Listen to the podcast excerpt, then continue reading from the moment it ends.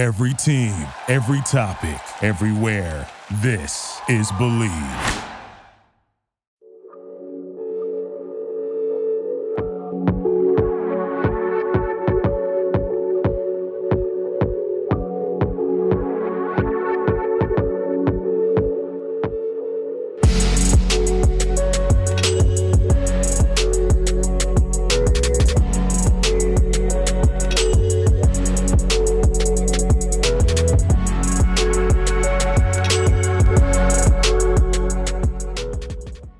What is up, Wizards fans? Welcome into a Bleav in Wizards podcast. I'm Matt Modderno. He's Jahadi White. Uh, we tried this a couple minutes ago on the live stream and a little technical difficulties. Uh, if you're listening to the audio version of this, you're getting it clean. But for the folks that were on the YouTube, sorry about that. Uh, hopefully, we're good to go here now.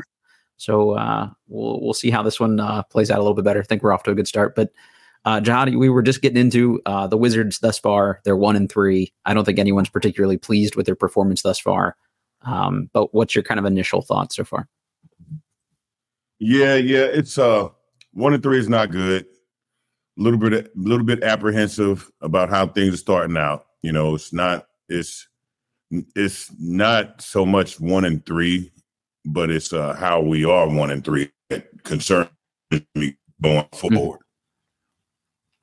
Yeah, exactly. It, uh, the not been an inspiring uh, defensive performance thus far. Uh, before we get too deep into this, as always, we're brought to you by Stateside Vodka and their Surfside Hard Iced Teas, Hard Lemonades, Hard Half and Halves, Hard Peach Teas.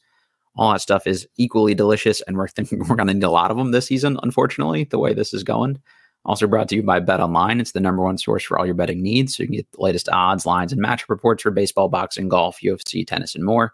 Bet Online continues to be the fastest and easiest way to place all your wagers, including live betting and your favorite casino and card games. Head to the website today and use our promo code Bleav B L E A V for fifty percent off your first uh, your first deposit. So it's a welcome bonus. Uh, BetOnline, where the game starts. Okay, uh, for anyone who did not catch the Hawks game, they lost. Uh, they beat the Wizards one thirty to one twenty one. It was nowhere near as close as the score indicated. The game was over sometime, honestly, before halftime. It felt like, and uh, the Hawks probably could have run up the score if they wanted to. They kind of eased back a little bit, and the Wizards' young guys uh, at least played finally uh, down the stretch and and made it kind of competitive. I don't know, at least. How you've been in these situations? To me, it's at least a good sign that the young guys came out and played hard and didn't just like sort of go through the motions. Yeah, the young guys are, you know, young guys are always hungry. It's um, the young guys sometimes doesn't depend on what the score is. It depends on them proving themselves, and also, you know, they also want to show, hey, we can uh, sometimes give a better outcome than the stars, right? You know, it's it's all about proving. But what I've started to notice is we're getting some consistency from those young guys as well. Every time they come out, they really do. All Yeah, right, I think Omaru, Omaru, I'm a yeah, Omoruyi is just uh, I really, really like um, you know, his strength, his power, his speed, his relentlessness, his relentlessness, his um way of going one through five. You know, what was what game was that? Was that the Celtics? Was it against the Celtics where he had 14 points in 14 minutes? Yeah, I mean, he came in late and played hard. He came in and did the same thing in this Hawks game Yeah. too, where it was just Yeah, instant energy. I mean, not not as impressive with the 14 points in 14 minutes, but he, you know, he at least kind of brought some hustle again too. yeah, yeah. He brings hustle. So some of the some of the young guys that play toward the end of the game, I, I see a future. You know, uh, in the near future that we can really depend on them some more. Right. Um, it's uh, it's just the cohesiveness right now with our with our starting lineup that's kind of worries me. And then when you know the second string is really we don't have enough was just scoring potential to me to to sustain to sustain you know until our, our starters can come back yep Yeah, I'm, I'm with you. Uh, for anyone didn't see the game, Kyle Kuzma had a team high 25 points on 11 of 21 shooting, pretty efficient. Nine rebounds, six assists. He kind of really was the offense for at least a lot of the first half of the game. Uh, that's 20 points for him in all four games this season. And he's had at least five rebounds in the last three games, which is good because they've needed help on the boards, although it hasn't really mattered a whole lot otherwise. Deni Avdija, really good last night. Uh, you know, he scored kind of late once the game was a little out of reach, but he's still doing it against starters. So I, I think that was pretty, pretty solid showing from him. He's been just much better this season. I think it's more confident. Uh, last night, 22 points, 10 of 16 shooting, which is great. Two of four from three, and the two that went in looked like really clean. So I, I think that's nice. Five rebounds, three assists, two steals, one block. This is kind of the Deni I think that Wizards fans were hoping for for the last like three years. Like the defense is still solid, but he's moving the ball. He's impacting the game a lot of ways, and he's just letting it fly. And that's what we talked about with him in the preseason is just wanting him to like confidently shoot the ball and, and not kind of overthink things. Well, this is more of the Deni that we need, right? Yeah. We need a, the Deni that will let it fly, the Deni that will that has a higher field goal percentage from from the three point range. Mm-hmm. What I like about Deni now is he's not getting a lot of touches, right? He's not getting a massive amount of touches, right? Yeah, but the touches that he's he's getting, he's able to con- contribute with them or he's able to actually do something because it, the emphasis is usually on Poole and Kuzma to where he can really make something happen. Or and he's he's good enough to make something happen. So now he's more efficient. Now he's letting it go. Now he's more confident. Now he's shooting that three that we need. Um, that can really open things up. The more the more threes we have as a team, the more effective we will be. That's that's kind of what our offense has to be based on. Yeah, I agree. I think Wes Unseld Jr. agrees with you too. They shot 46 of them in the Memphis game. They shot a bunch again last night, and uh, when they go in, they're they're hanging in and being competitive. And you saw, I think, early last night there were a couple uh, that they needed to make. There were wide open looks that they didn't, and and that kind of helped uh, the Hawks go on that run a little bit. Saw Landry Shamet for the first time last night. Uh, two of four from the three point line.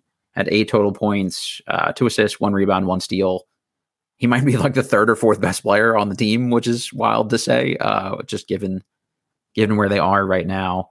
Uh, you mentioned just sort of the offense overall. The Wizards are uh, one of the most isolation heavy teams in the league so far this season. I don't think that's a particularly conducive recipe to success for them. I don't, like they've got to move the ball, everybody eats that kind of thing. So uh, I, I don't know. It just I'm not really buying into the Wes Unseld Jr. game plan a ton so far here this year. Uh, Jai, this is the first thing I want to ask you.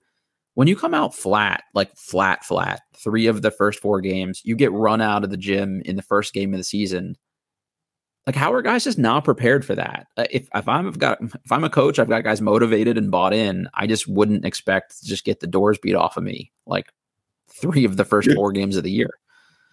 You're tough your top guys have to be bought in, hmm. right? Kuzma kind of understands Wes game plan. Kuzma been around. He understands Wes. Wes. Wes understands Kuzma.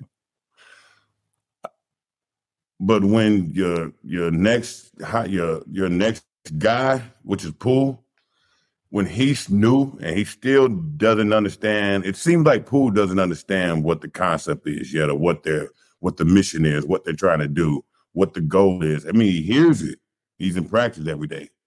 But I don't know if Wes plan and Poole and, and Poole's plan is, is the same plan right now. And so now with the first chain in the link, it's it's solid. Then as soon as you hit the second chain, it seems like it's not it's not a you know it's not a mental connection with Wes and Poole yet. So now everything else that's is solid further down kind of breaks down too right? Um, it seems like Poole right now playing for himself and not for wins, mm-hmm. right? He he's about highlights and and low lights right now too because we're getting more, we're more getting a lot of those.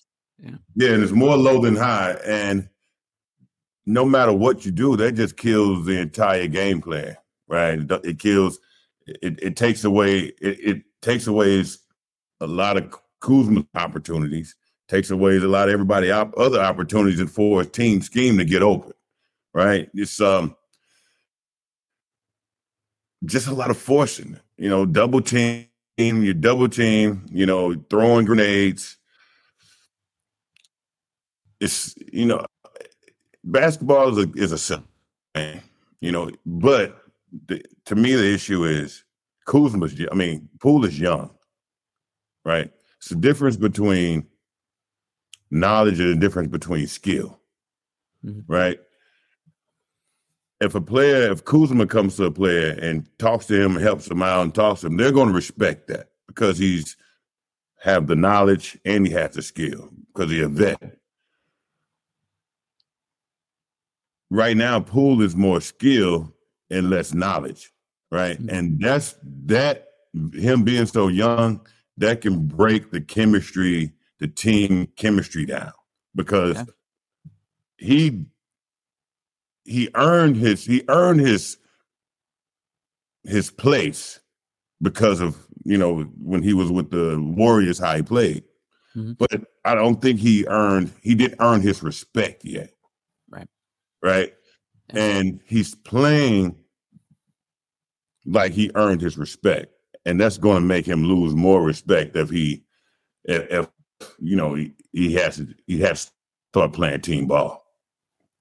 I've kind of looked at it as like he's immediately trying to show the world in the first four games that he's not the player that we saw most of last year. Like this is like I'm going to come out of the gates and just you know erase all of the Draymond Green stuff and I'm going to be really good and and I'm going to score all these points and uh it's just not it's not working out so far. It just seems like he's forcing things to me. Like uh the the step back, you know, jumper over Porzingis that gets blocked and stuff like that and and him trying to back down Jrue Holiday was like one of the funnier things I've ever seen. It was like it would be like me trying to back down you. Like I just it's not gonna happen. Uh he was falling down. I, I mean, uh, it's it's he just looks out of sorts, and I don't know how how do you fix that? Is this he needs to chill out and settle down? Like uh, how do you how do you make sense of this?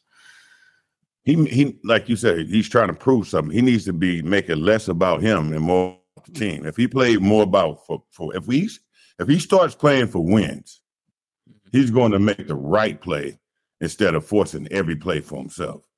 And the right play will actually end up opening up things more for him, and he will score more throughout the game than trying to force every possession. Right now, he's forcing every possession, right? Which is now don't doesn't include anybody. And now he's he, he may be you know field goal percentage five for fifteen you know, 13 points. But now if he lets the game come to him, if he opens it up, includes people, then he can play Jordan Poole's ball. We know he we know he's hard to score. He's hard to guard. Yeah. We know he can finish at the rim. We know he can get downhill, right? And throughout the game, he will still have the points he wants. Mm-hmm. Yeah, he'll get more. And we will be more successful. Yep. Right now, we're just looking at somebody who's just forcing forcing everything, every possession he's forcing. He's not trying to pass. He's not including anyone, and it's it's, it's sloppy. Yep. Yeah, I'm glad you mentioned the efficiency. In the first game, he had 18 points and five assists on seven of 18 shooting. Didn't look particularly good. In the second game, the Memphis game, the one game they won, he had 27 points, two assists, eight of 23. Again, it was sloppy, but he made a couple big baskets and he tried to do like the right stuff late, I thought, which was good. Uh, game three against the Celtics, 11 points, two assists, five of 11 shooting. That was just kind of over early enough uh, that didn't even really matter. And then last night, 13 points, one assist, uh, five of 13 from the field. Uh, it just, I don't know. In in the chat here, I'm I'm if I butcher the uh, pronunciation, I apologize. Yaswe Gonzalez said uh, he needs to show at least some effort defensively too. He is oh, getting cooked defensively. I agree with that hundred percent. God, it's it's hard to watch. Like, I, like Tyus tries. He's just little and not super athletic, but the two of them together are just getting roasted defensively. And Poole, there is like almost no effort other than like one or two reach around steals every once in a while, or he'll get a deflection. I, you just you can't be a total zero. Like he he's everybody shit on Brad's defense. Poole has been much worse than Brad was defensively. Like just much worse in my opinion. Not only that, he's not we're not playing any perimeter defense at all, right? And and we're not getting back. Yeah. Have you noticed we're not uh, we don't get back at all. So is terrible. They get so is awful. Right. So we're not getting back.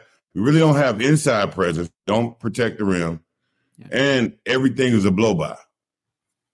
I have more appreciation for Gafford. We've been giving him shit, and in that Memphis game, he still kept falling down a lot, but he made some big stops on the bum ankle. Uh, him being out the last two games has been like totally detrimental to them. There is no last line of defense. Playing Kuzma at the five, I, I you know, I I kind of get the thinking there a little bit in that Celtics matchup, but Muscala got torched defensively. Kuzma's not enough to do it. And Johnny, why do they soft switch everything? if a guy even comes up to set a pick, they switch before they even get near the guys. You can't win doing that on every single matchup. Like we were soft switching to end up with like Poole on Porzingis and stuff, and it's like you have to offer some resistance there at least a little, in my opinion. Right, you cannot soft switch on Porzingis. Absolutely not. Um, but the game is now if you if if you're expected to out one through five, then it doesn't matter who's guarding, right? unless you're guarding a Jayson Tatum or you know Brown, then hey, look, we need the best defender on them. But right now, I I do understand the soft switch. Can't soft switch on switch on Porzingis, but that's the way the game is going now, right? It just it just did. Yeah. But it's the emphasis. It's the emphasis on defense. It's not. We don't we don't we're not caring about it enough, right? Mm-hmm. Um, only person I see that's pretty much like you say playing hard on defense and taking it personal is uh, Deni Kuzma's playing good defense, right? But it's not it's not pushed throughout the culture right now defense. And and I know and I know the coaches are teaching it. I know the coaches are pressing about it, right? Or forcing the defense, talking about it. So it's not that. It's more or less just it's not resonating with the players. Yeah. I, I think you can say all the right things as a coach, and sometimes guys just aren't going to listen. And it seems to be the track record of the NBA that the coach goes when that happens more so than the players. I, I don't. It's all about the deflection, though. Like if I'm the coach and I'm saying everything, and it's one person, mm-hmm. especially if it's one of the top guys on the team yeah. that's doing his own thing, then that deflects what he's saying. Now, as me as a player, I'm more focused on this guy not doing what we're supposed to do, right? And getting his own and shaking up the entire scheme of things and the culture more than what the coaches the coaches are trying to make us do, right? So you if one don't if one top guy doesn't buy in, it's just all broken down because now everybody like, well, oh, he's doing this. Let me now now becomes a, a self-centered, uh, you know, self-centered first first starting five, right? And it just it does it, it can't work that way, you know. Like the the biggest issue to me offensively right now is we only have one facilitator. Mm-hmm. One, other than him, it's just it's terrible passing all around. I thought last night was the first night we saw like a little bit of playmaker Kuzma again. Uh, he had the six assists and and it was like trying to get other people involved other than just going downhill. But I really don't feel like we'd seen much of that from him to start the year and the first couple games. And, and that's something I thought he did pretty well last year. You know, Deni tried to get some of the second unit guys involved a little bit more, but it didn't really matter at that point. You're already down 25. It's like, okay, cool. Like uh, th- this to me is a team that can't win being this isolation heavy. They're bottom five in defense right now in defensive rating. Like if you're a like a, a, a non-ball movement team that doesn't guard anyone, you just have no chance of of being even respectable. And uh, there's a quote I've got here somewhere from Wes Unseld Jr. that said it's been a priority for us to clean up our paint defense. Part of it is roster construction. When you lose a seven footer, you don't have much rim protection back there. We got to do a better job of not letting them get to the rim. If that was a priority for you and roster construction was a thought, why did we go into the season with just Daniel Gafford and Mike Muscala as the only two centers on the roster? Like, I, is that really a priority? It doesn't seem like it to me. Center position is hard to hard to find. You know, yeah. I, I, I don't think they went in the season not trying to have somebody better in that position. Mm-hmm. I mean, can't I can't imagine that. But you know, you think they just had something in the works and it didn't. If you look out, around, maybe? if you look around, it's tough to find. Then you got to make the right choices, right? I mean, I think you pass they passing up a lot of options, you know, a lot of good good options, not great options, but good options just for protection. Mm. To look for more. You know, it was a lot to me. I look at other teams getting guys like um saying uh, Jordan Hayes. What's the Lakers guy? Uh, uh, Jaxson Hayes. Jaxson Hayes, right? Yeah. Which most guys are like, oh, we pass him up. That's a very effective guy to protect the basket. He would have been good fit on this team. Yeah, see, but to me, they it seemed like that. Oh, that that's not you know what he may not give us. This it may not. We're looking we're looking to get one thing and somebody who can run the floor, yeah. right? I did like with my with Muscala how he did open the floor up. Mm-hmm. Yeah, you know, he helped. can he can bring the center out, which now I felt like we got more scoring opportunities that way. Yeah. Right. But then other Kuzma that, get downhill more too, I think. Yeah, yeah, you stretch the floor as well. Like so, but you have to uh, going forward, we have to look for specifics. We can't have everything the guy has one thing that we definitely need. If we need, if we have paint protection and rebounding, we got to get that. You got to get paint protection, rebounding, blocking shots, not getting not getting physically abused in the paint either. You know, I, I seen um, Gafford get bumped and just go out the way, and once he falls out the way, they get they go right to the rim. So we have to get we have to get that right. So we just need more individual presence in the in the paint, guaranteed. And we need stronger. We need stronger players. We need stronger players. Guys who are willing to just be physical. Guys who who's willing to to take blows. Guys who are willing to draw fouls. I'm sorry, Johnny. This is it's been this kind of day, man. Sorry, everybody. I I've mentioned this before. We have Xfinity in our building, and that's all we can get. And it, they've literally just cut the internet line like three times in the last two weeks. So, uh, thanks for bearing with us. Sorry for the technical difficulties there. That is totally and utterly my fault for having shitty internet. Uh, just sticking with the young big man idea here for a minute. A couple different people have thrown out the idea in the last week or so of trying to go get a young big man. And like a James Wiseman is not playing right now for Detroit. He didn't look particularly good in Golden State. Is that somebody you would try kicking the tires on Jahadi? Like he's young, maybe he's got something left. If you give him a little run, I mean, it can't hurt, right? You got to kick the tires. We have no choice but to kick the tires. We have no choice but to try to see what, what else we can get, right? It wouldn't hurt to get a James Wiseman, right? I mean, he can run the floor. He can he can protect the rim. He can he's a he can score. He can stretch the floor, right? That'd be a great look. That'd be a great look for us because now you also getting adding scoring. Then you have to respect him. So you need a big man that you can respect on the offensive end too, right? And that that pretty much opens up. And then with us, James Wiseman, I feel like would have more scoring opportunities because he can play, play more freely. Yeah. I mean, I think it would give you some more defensive minded people too. Like uh, Wiseman's not been great defensively, but he is an athletic, mobile big who could protect the rim a little bit. Theoretically, he could grow into somebody to help you. I, I think you just have to take more of an emphasis on guys that that are going to at least try to play defense. Everybody's shitting on Johnny Davis. He's looked like a dumpster fire offensively airball in the floater, can't make shots. He looks scared to shoot it. He has competed defensively. I thought them having him match up with DeAndre Hunter and him just like shooting turnarounds over Davis. I don't think it's necessarily Davis's fault. That's a that's a tough matchup. But for the whole rest of that um, late third quarter, fourth quarter run, he competed. He tried to defend. Had a couple like drop down passes to people that were good. Set some screens.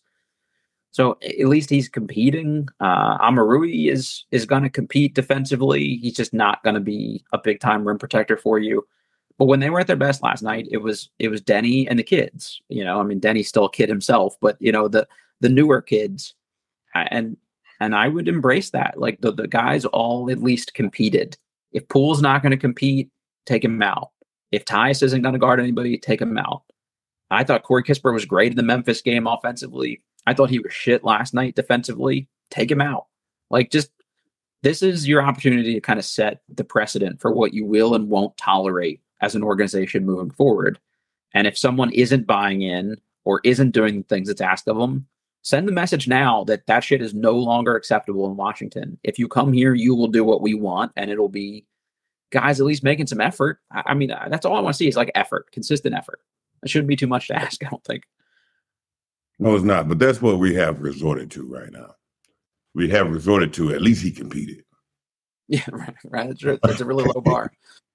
That's what we we have dropped to the bar. At least he competed, like right. But that's but because that's the the options. That's the only option we have to resort to. At least he competed, right?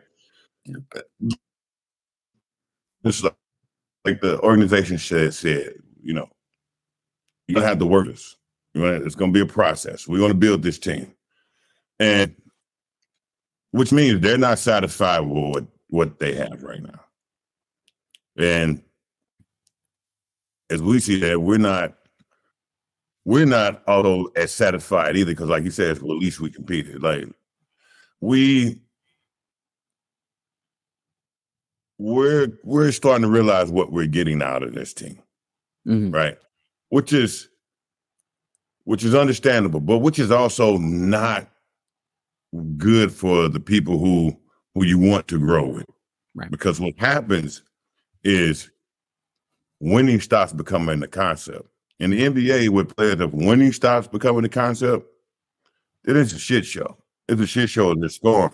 Now, what I do like about Kuzma is he's professional enough to still involve people. He's professional player enough to, to still put winning or of trying to be effective mm-hmm. with everything. He's not gonna. He's not. If he if he understands that he stops, he's looking for the open guy right away. Yeah. With Poole, if he understands that he stops, now he's trying to figure out three or four different ways to still get to the basket. You're stopped. Right. Give up the ball quickly so he can make something happen. By the time Poole is giving up the ball, you can't do anything with it. So that's to me right now is killing the momentum. Yeah, I agree. Right. And and so I just think it all of it comes to the understanding Poole. you're killing the momentum. We gotta you're young still. Mm-hmm. Very young. You're still right. So you're a great player, you're skilled, you're hard to guard, but you have to learn how to play with your teammates, play under this team concept. Mm-hmm. Green light doesn't mean I'm being out of control. Right. I'm hopeful that this is still just a product of like adapting to a new role. When you're like the microwave bench scorer, your job isn't to run like a smooth, coherent offense for everybody. It's come in and cook, and then you come back out for a few minutes. So you got to get them up while you're in there. And that's just not going to fly when you're expected to be like 1A or 1B, uh, you know, with an offensive system. And right. maybe, maybe he'll adapt to that. Uh, if he doesn't, he shouldn't be here long. I mean, it's really that simple. I'm not saying move him out right now. I'm saying give him some time, reinforce the things you want to see. And if we're at the trade deadline and the dude is still just like heaving shit every time he touches it at the you know the detriment of everybody else like you're going to keep seeing games like we saw last night where they're down 25 because because of that kind of stuff right but he's still impressionable to me so it yeah. comes down to the right people who holding him accountable mm-hmm. right it, it, comes down to a hard-nosed coach to be like we're not doing that shit we're not it's not happening do we have a hard nosed coach to do that though? Is he the, is this the guy to do that? Um, right now, the problem the problem is this. Well, when you're in a situation that like Wes is in right now, mm. who is going to help you keep your job or guarantee you to lose it? Right. Right. So when I'm dependent on a guy like Poole for for me to stay here, then it's a tough dynamic. Yeah. Now, if I'm a guy that's not dependent on you to, for me to stay here right now, where I can enforce some things, mm-hmm. then I can change. I can either force you to play the way I'm playing, or you're just not going to really be a part of things. right? So the problem is, is what's how does it? I don't know because he's not in a position right now. He's in a tough position. Right. Yeah. It, you got the extension, so you wouldn't be a lame duck coach, but at the end of the day, they could still very easily move on from you. So right. still so sort of a lame duck coach. like, right. It's it's it's you got to be in a situation where I don't need you to right. to make me a good coach. Right. Yeah. Steve right. Kerr can throw your ass on the bench because he can go to all those other people and, exactly. he's got the cachet to do it. And Mike Brown could be like, can, can cuss you out and throw you on the bench, right? And then put somebody in there, and and and that person will play for him. Mm-hmm. Yeah, we that's that's what we need to see. I think in lieu of that, your teammates need to hold you accountable. I, I don't know who that is. Uh, you've got a lot of younger guys. Um, you know, can a 22 year old Deni do that? Like it, it, really, to me, of the guys, it's got to be Tyus and it's got to be Kuzma of the other starters that are like, hey, man, like, wh- what are you doing out here? And I don't know. It, it's just, um, it's, it's a, it's a tough one. Like, I think this is going to be kind of the, like the enduring question of the first, at least quarter of this wizard season is just like, what is Jordan Poole and how does he mesh with everybody else. At some point, maybe you move him to the bench role and let him go back to just doing what he's comfortable doing. I, I mean, I don't, I don't know who he starts. Kuzma's gonna have to get frustrated. Yeah. Kuzma's gonna have to speak up and get be the frustrated one. Speak up for the team because once he opens his mouth, everybody else is gonna follow suit. Yeah, that's true. And I, you can't tell me he likes the way the two man going game is going between yeah. I seen him wide open begging for the ball, and Poole had three guys on. Yeah, and it really hasn't been a two man game at all. It's no, it hasn't been a two man game. They they're not working well together like I expected them to. And I, I think Kuzma has been working pretty well with everyone else, especially last night. I thought he was good at moving the ball. And I think he's at least comfortable with some of these guys that like if I give it to them, but I'm open, I'm gonna get it back.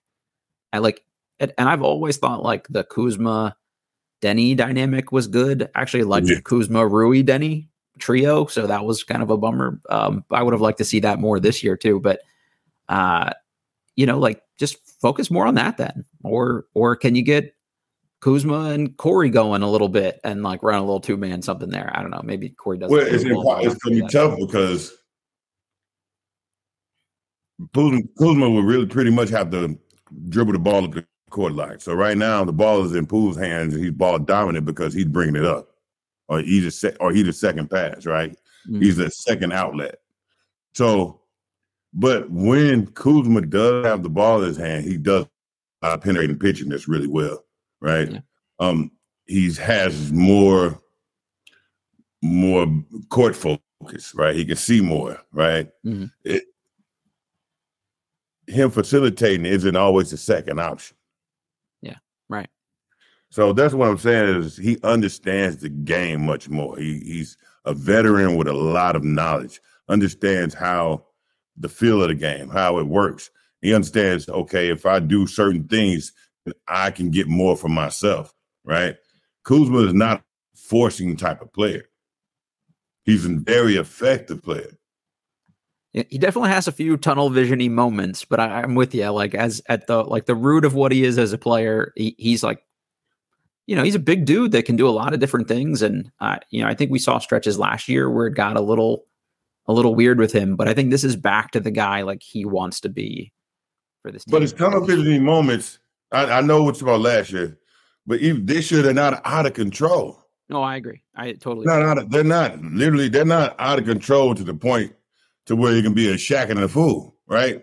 He still has, the one where he tried to throw himself the oop off the backboard and did the 360. Uh, that that was that was a little tough, but uh, other than that, I'm totally with you.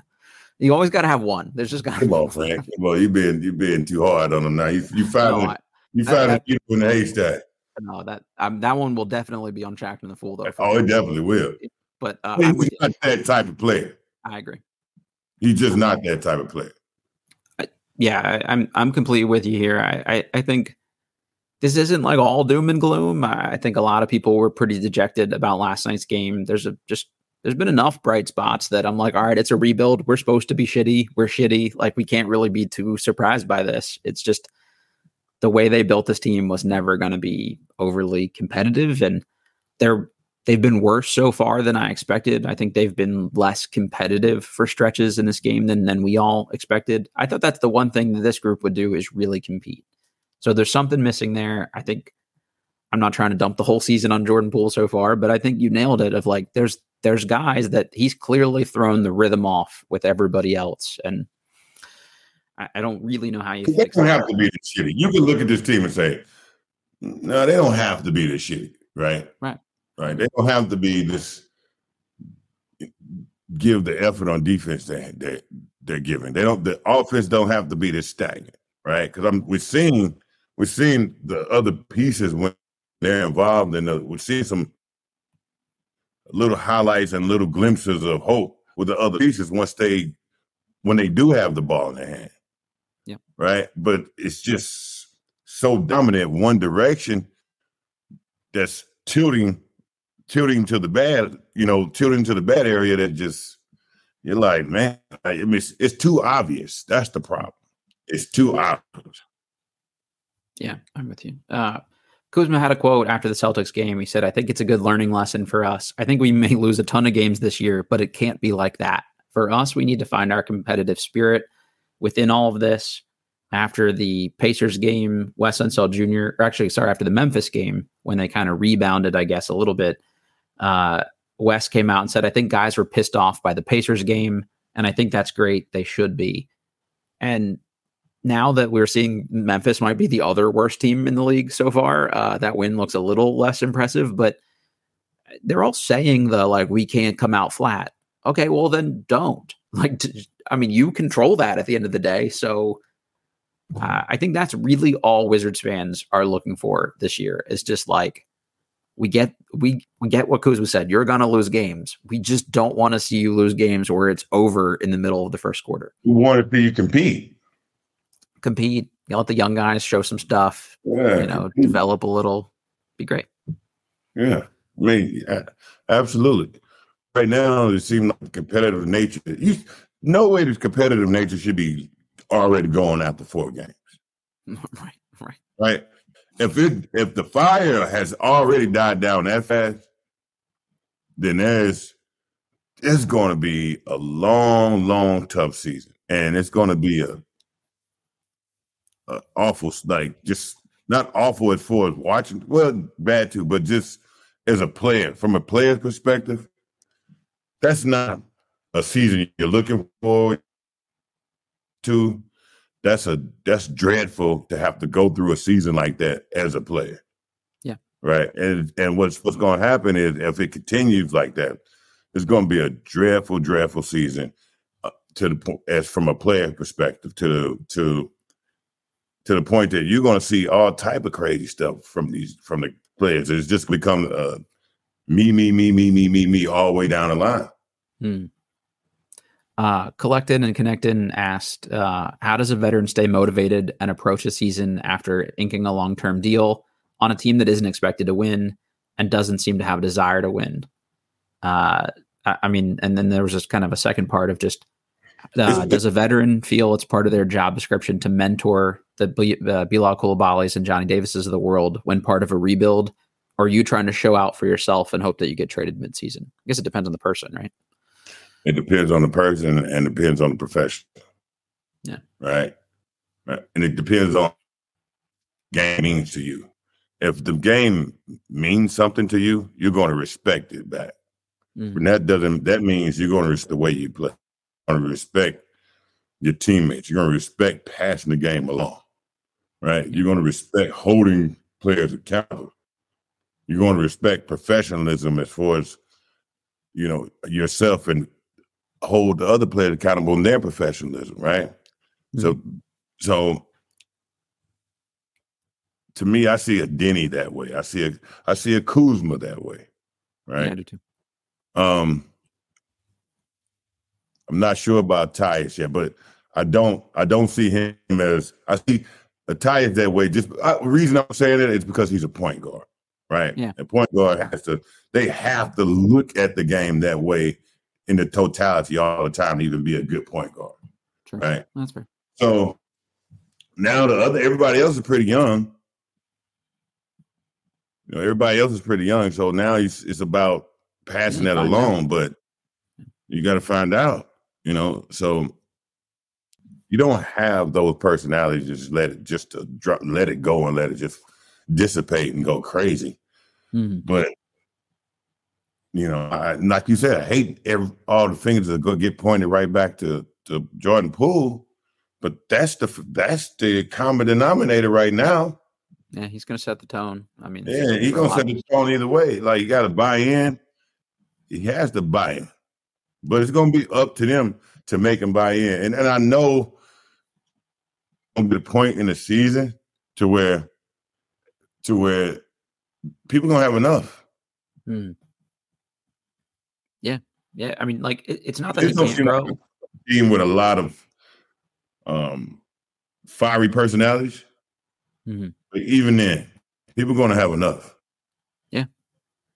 Yeah, I think these guys will be accepting of him to a point, right? Like it's we'll give you some chances to figure it out. And I think a lot of the core guys here that are playing so far are guys that have been here and know each other and are comfortable, you know, and then someone like Tyus, he's just kind of an easy to fit in wherever you put him kind of guy. Poole is really the square peg round hole situation right now. And he's either gonna get, you know, like whittled down enough to, to fit into the hole or or they're gonna kick him out. And um, I, I don't know what that looks like at that point because if he if he looks like this this way the whole year, he'd be really tough to trade for a couple years. And what do you do with him uh, for the next three seasons if if people see this player and they don't want to spend thirty million dollars to go get that player? I feel like you can fit in, just not a second option. Yeah, definitely as a starter, but it has to be another. It has to be another superstar that's just as ball dominant, right? to where now the when he does get touched, just like a Golden State, right? Where he when he does get touches, he can be effective with them because now we got to focus on another. So the problem is to me is he touching the ball too much, mm-hmm. right? The, the, primary points in the game, he gets to make all the decisions. He's, he's not. It's not there yet. He's not there yet.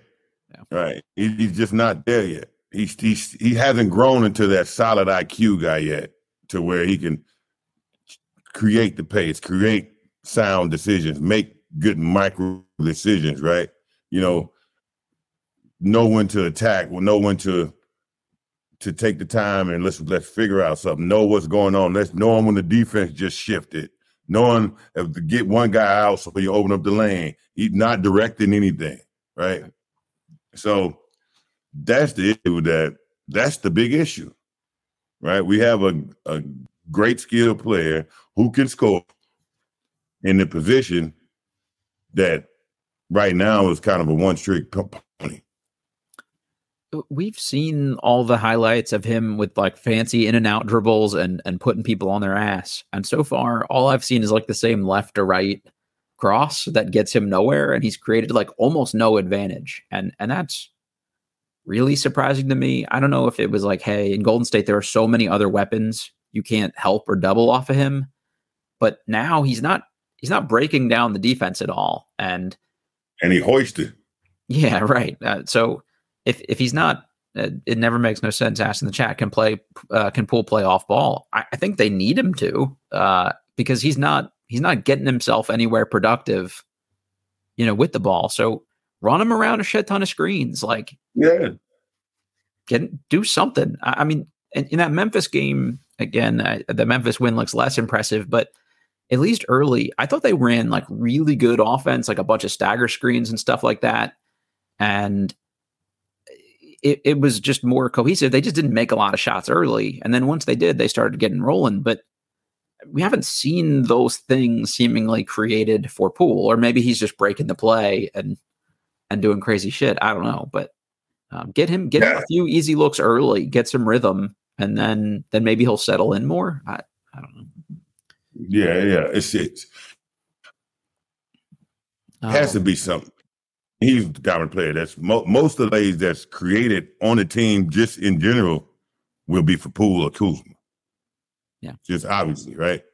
Now, when I'm watching it, it doesn't look like anything is created for him because I feel like he's just so soon he touched the ball, he's just breaking the play. Uh, there was a point last night in the game where they had kind of a breakaway, and it was Poole and Kuzma in the run out, and Poole threw it off the backboard to Kuzma for the dunk, even though they were down yeah. 20 points. And yeah, Twitter has has not loved that particular play a lot for for anyone who um, didn't catch that portion of the game. And, and Dasan, again, I'm probably butchering everybody's pronunciation in the chat here. Uh, sorry about that. Um, said thoughts on Poole supposedly being benched last night after that alley oop attempt. And he said, I've heard it multiple times now, but if true, how do you feel? I think that was a hey, the game is over at this point. Let's play the young guys. Wes has seemingly been throwing in the towel pretty early in these games. And I don't even know if it's really throwing in the towel. It's just like, all right, let's move on to the young dudes and see if we can get some fresh legs. They did that early in the Celtics game where they pulled a bunch of starters. So I, I don't take it as that, but honestly, I would take a guy aside if he threw an alley oop down 20 and at least for a minute and make a, a point of it, or that's a teaching moment of like, nah, we're not doing that shit here. I don't know. Well, that's a reflection. Benched, that's a reflection. When when that happens, it's re, it's a it's less a reflection on a it's, it's a definitely a reflection on the guy who threw the hoop. Yeah. But it's more reflection on the coaching staff. Right. That this guy is able to this guy is able to throw the hoop, the hoop, right? And then run down the court like he just did something amazing with his hands out. Like, and then they got cooked on defense right after. Yeah, they, then they got cooked on defense right after, right? So, as a coach, that looks worse on me than the than it does any the players who actually did play. Yeah, so that's why you take them out because now, like, you're you're embarrassing me Yeah, Everyone will say, "What is that coach letting these dudes do down in Washington?" Exactly. So that's more of the reason why, like, we got like, man, we got to get this out, and also let you know he's not even taking this game seriously. This is not about winning. This is about, you know, performing. The if you do that little, I forget what they're called, like the word cloud kind of thing, and you did wizards and most commonly used word to describe them on Twitter right now, okay. and Poole, it would be unserious. Like that yeah. is the that's the word everyone has used for Poole, and it's it's like right now. That's the problem. Man, that's the perfect word. Yeah. That's the and that that bothers you. That bothers me as a fan. Bothers me, bothers me when I'm watching. It's just like it's just playtime for him. Yeah. Like this big this it's it's a big boys game, man. This is real, you know. And he's out here just saying, "Hey, I got my money. I got I got my money. Let me just act. Let me just do what I want to do." Mm-hmm. He does. Un- I think he understands how that looks and how that's portrayed. Yeah, I agree. I, hopefully, he learns soon. Um, because I don't know. That's that's we keep going back to. Let's um let's keep moving from Poole because uh, it's just gonna drive me nuts and drive everybody yeah, else. I know, I know. It's tough um, though. It's tough. Uh, DMV for life asks, is it too early to give up on Johnny Davis? I've tried with him, but he fails me every time. Also, why was Wes playing him at the four last night? His defense wasn't even good. So that's the thing. This is what I said earlier. I thought the defense was good, except when they were asking him to guard like DeAndre Hunter and people four or five inches taller than him. Like he'll compete defensively, but you've got Omoruyi out there who's undersized. You've got Davis if you're going to play him at the three or four. That's definitely undersized. Uh, he should be guarding another team's point guard, and and that's where I think he's looked his best as an NBA player in you know, obviously limited usage. But it's just I, I know everybody thinks I'm like the world's biggest Deni hater. All I've literally consistently said is to maximize him as a defensive player, he has to shoot the ball well enough to do other things on offense, or he's hard to justify keeping out there. Now we're seeing the shooting, it unlocks all this other stuff with his game. The same kind of thing is going to be true for Johnny Davis. Like, if he can't give you anything offensively, he's not going to be a good enough defender to really justify keeping him out there. So he has to do something for you and so far, he looks scared shitless every time they pass him the ball. And and that's the last thing you want to see from an NBA player, I think, is just like zero confidence whatsoever. Yeah. And and uh, to me, it's all about confidence with Johnny Davis. It's uh, it's completely about confidence. I I haven't lost faith in him. Mm-hmm. Yeah. I haven't lost faith in him, but like you say, he got to get it up. You got to get it up, and he has to play the right position. Sometimes you, like you said, you can't scare everything. I think they have him in wrong position of guarding the wrong position defensively. Yeah. Right. I've seen good games with Johnny Davis. I've seen uh, good points to where I say, okay, he can be he's competing. He can be useful for us. It's um basketball is 90% confidence, right? And that's all it is with him. That's all that's all it is. Because I, I I I've seen what he can do in many times in good points of the game. So I I don't question what he can do. I don't question what he can bring, right? I'm questioning why he isn't doing it. And that's complete. That's different than saying, can he do it? Yeah, I agree.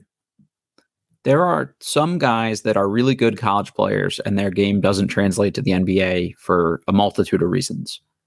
What the reason Johnny, like, we saw Johnny Davis put up 20 points as a sophomore in the Big Ten and carry a team offensively. It's not that he's not translating because he can't do some of those same things. He wasn't super efficient then either, but he he's just like looks like you know shell shocked still or something. And and I thought that would be the biggest difference this year was we'd see the summer league confidence carry over, the training camp confidence carry over, and so far, so, the elements that goes on in the game in the locker room with different players.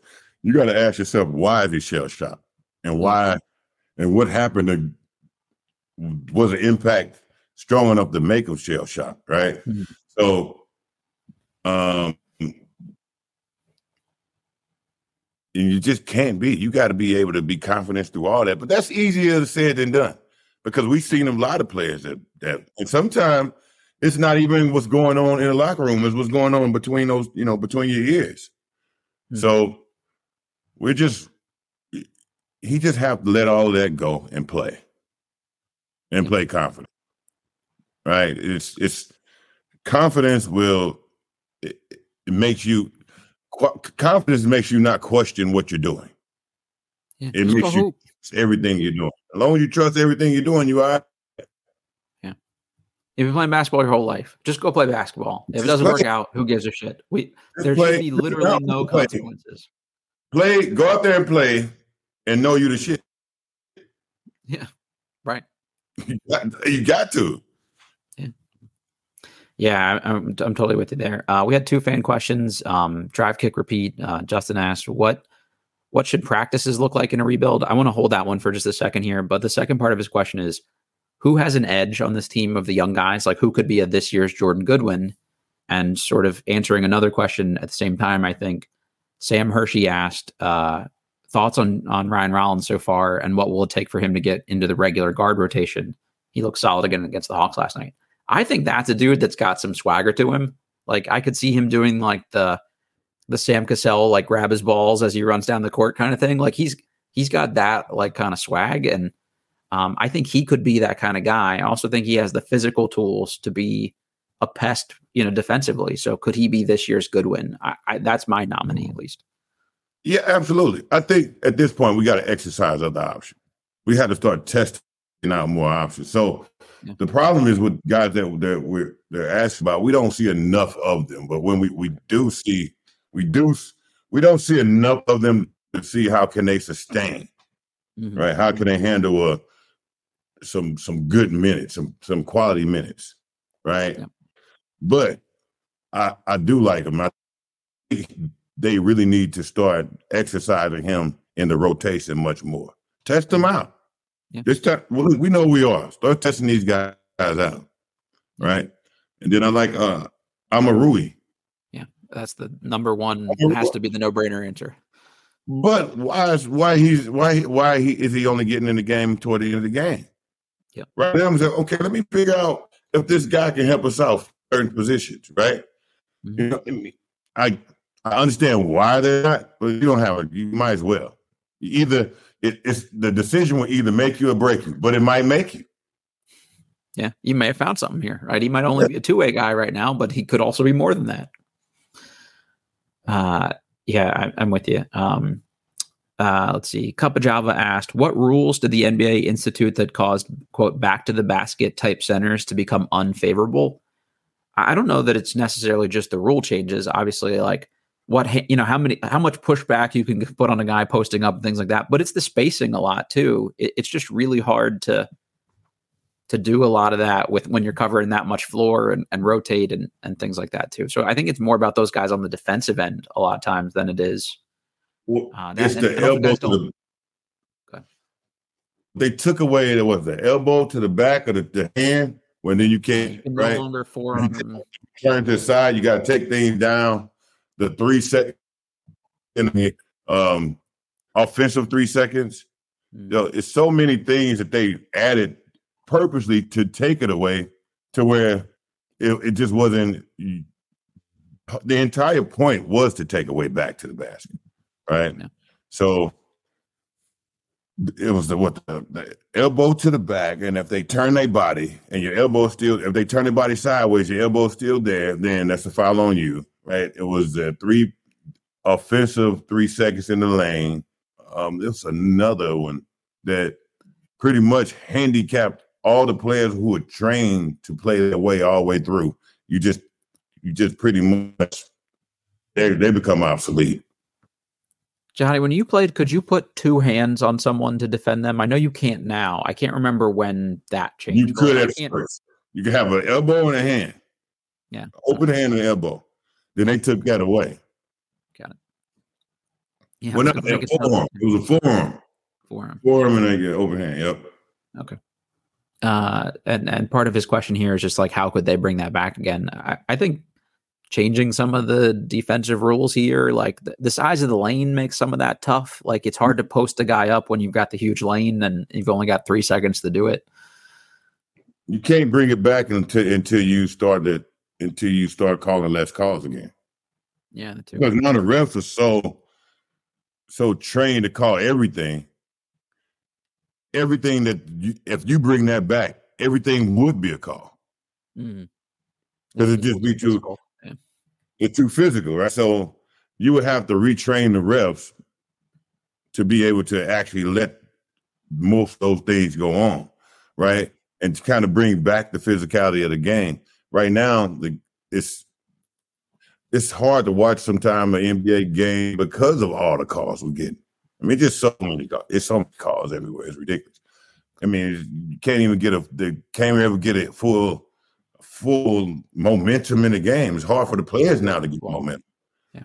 Um, but yeah, you can't until they refrain from a lot of calls they're making now. You can't even add those rules back into the game. But they need to because it's a lot of big time, big centers out there that would be top NBA players that's playing overseas because now they have to bypass the NBA completely mm-hmm. because of the way it is. Yeah, I mean, we saw with the the the World Cup games this summer, like inside out play still works, and and it actually spaces for you more. It's just those rules are a little more conducive for it. I think for uh, Cup of Java, if you go back and listen to our episode with Etan Thomas from the end of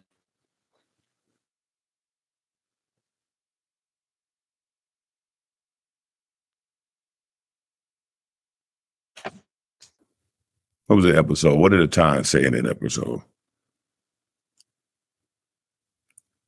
Yeah, guys, I can't remember what, what a said. He it, vaguely remember, but he was talking about about the big man, the the game. Uh, sorry, more technical difficulties on my end, everybody. This has uh, been one of those episodes. so, uh, appreciate. What was that a time said in a cup of job with, with that episode? uh, the Etan Thomas episode, I thought we talked a good amount about um, you know how how post play uh, can still have a place in the game and how effective inside out play can be. And we talked a little bit about it with um, uh, Chris Whitney. Also, I asked him like how playing with someone like you opened up the floor for him a little bit. So I think there's definitely some ways you could make that more relevant in the NBA game again today and be more fun to see. It. It's honestly why I like watching college basketball more than just like a random NBA game is sometimes you just see more diverse styles of yeah. play, and I, I, think that's fun. Uh, well, college basketball is more the old school. To me, college basketball is more the old school with touches of the new game, which I like better, right? Because there's a lot of new style yeah. players who have to play traditional basketball, and it's more it's, it's very exciting that way. Yep, I think so too. And everyone's like, "Oh, it's worse, worse players, worse basketball." they'll compete a lot harder most of the time too. So, uh, John, I got a couple of random ones for you before we get out of here. Uh, collecting, uh, sorry, uh, yeah, collecting and connecting asked, uh, what was your favorite DC restaurant while you were here? Or anywhere you'd like to come back to when you come back? Favorite DC restaurant? Uh, wow, Hmm, so many, but uh, I think I got to say Angelo. It was it was called Angelo and Maxie's. It's gone. Okay, that was the go-to. What'd you say? That was your go-to. Well, Angelo, because it's where we all went to after the game. Everybody went to Angelo and Maxie, so that was uh, automatically that, or I think was called uh, uh, Saber or Sequoia, something like that. Oh yeah, yeah. I, I don't go to that many DC restaurants. I'm probably the wrong one to weigh in here, uh, too. To be honest with you, any of the Jose Andres restaurants are oh, good. Like uh, Zep, Zaytinya near the the yeah, well, and then um, Rosa Mexicana was always good too. Yeah, uh, right there on the corner, that, Rosa Mexicana was very good. That was, um, that was now you got me thinking about all the good restaurants that were there. Yeah, uh, Succotash by uh, Edward Lee. He was on Top Chef, pretty solid. Uh, it's kind of mm-hmm. near the stadium, so that's always a good option here too. Um, right. Okay, another one we got. Uh, I think this one uh, okay, was from Sean. If you could use one utensil between a spoon or a fork for the rest of your life, you only get one. Which one are you going with? Fork. Yeah, I'm team fork also. Right. Just uh, because if I get in danger, I can know I can use that fork. They, they stab with a spoon. That's right. Uh, that's a very good call. Uh, it's nice just to have uh, the self protection option if you got it. Right. Uh, let's see. There was one more we cut. Oh, also from Cup of Java best and worst car uh, of any NBA player you rode with? Anybody have like a real piece of shit car that you were surprised by of any of your former teammates? Calbert Cheaney and Tyrone Nesby. Calbert Cheaney would not spend any money. So he had the little small Chevy Blazer, like the little one. Oh, yeah, they, yeah, yeah. like almost like a Ford Escort. Yeah, there you go. Tyrone Nesby had the country's car. Yeah. Harley Davidson pickup truck. And it was just yeah. yeah. Uh, anybody have any particular good ones? Any favorite cars you had yourself uh, in the NBA? Any uh, anybody riding around any Bentleys or anything cool back then? Mm, sure, you didn't see many Bentleys with the Wizards back then. My first time ever seeing Aston Martin when Jordan played on the team, and I was like, "What's that?" And I never never heard of it, never seen it, and it was you know. So that's my introduction to Aston Martin. Then the next day it was another different color. I'm like, oh, I'm just getting introduced to all the type of Aston Martin, the the Vanquish, the DB9, you know. So like, I'm whatever, you know. I'm not still a like a person who know more a lot about them, like, but that was the first time being really introduced to that car. That's pretty cool. Yeah, i have definitely seen the players uh, drive. A couple of them drive around town. It's a pretty nice stuff now. I bet no. it's a. It's, a, it's a, the money's gone up a little bit uh, since since yeah. Too, back so in that day, it was just it was just a with a with a box in the back. Yep, there you go. Uh, all right. Before my internet craps out here again, let's call this one. Uh, Jahadi, any parting shots or thoughts or comments you want to get off your chest that we haven't hit on uh, about the game so far? We just kind of got things to go and, and and keep riding with our guys. Yeah. Uh, next game is Friday night at 8 p.m. against the Heat. I mean, maybe that's the last thing to ask you. Uh, a lot of guys talk about how tough it is to uh, to spend the night in Miami the night before, then come out and play the next ga- game. Is that uh, should we expect the Miami road trip fatigue here? I guess it's tough. It's tough in Miami because you gotta you gotta deal with the city of Miami. Then you have to deal with just a team that's with a Pat Riley's mentality. You know, just yeah. physical. It's just like LA. It's like going out in LA and then have to play against Shaq. Right? It's it's two things that just going against you. You know? So I, if if I'm a coach, I'm gonna try to get the guys in a day early in Miami. Get it out the way. And now the next day, recover and let's be ready to go. Yeah. Hopefully, guys are professional enough that they don't take advantage of two days out in a row uh, down there. Well, yeah, hopefully, hopefully, but you know, hey, it's traveling. It's the NBA lifestyle. So hey. Yep. Yep. You only do what you can do. Uh, all right, everybody. That's been Bleav in Wizards. Thanks for sticking with us. Sorry for the technical difficulties on my end. I'm gonna write a mean letter or email to uh, Comcast and see if that helps. But uh, rate, review, subscribe, all that good stuff. Hit the little like button for us, uh, and uh, we will check y'all next time. And we're presented by BetOnline.ag. Peace.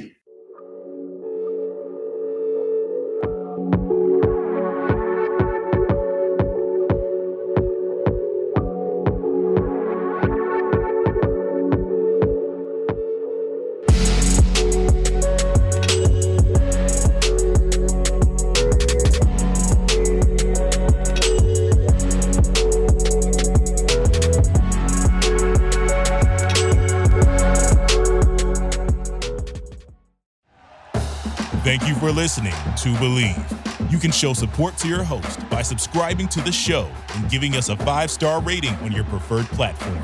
Check us out at Bleav.com and search for B L E A V on YouTube.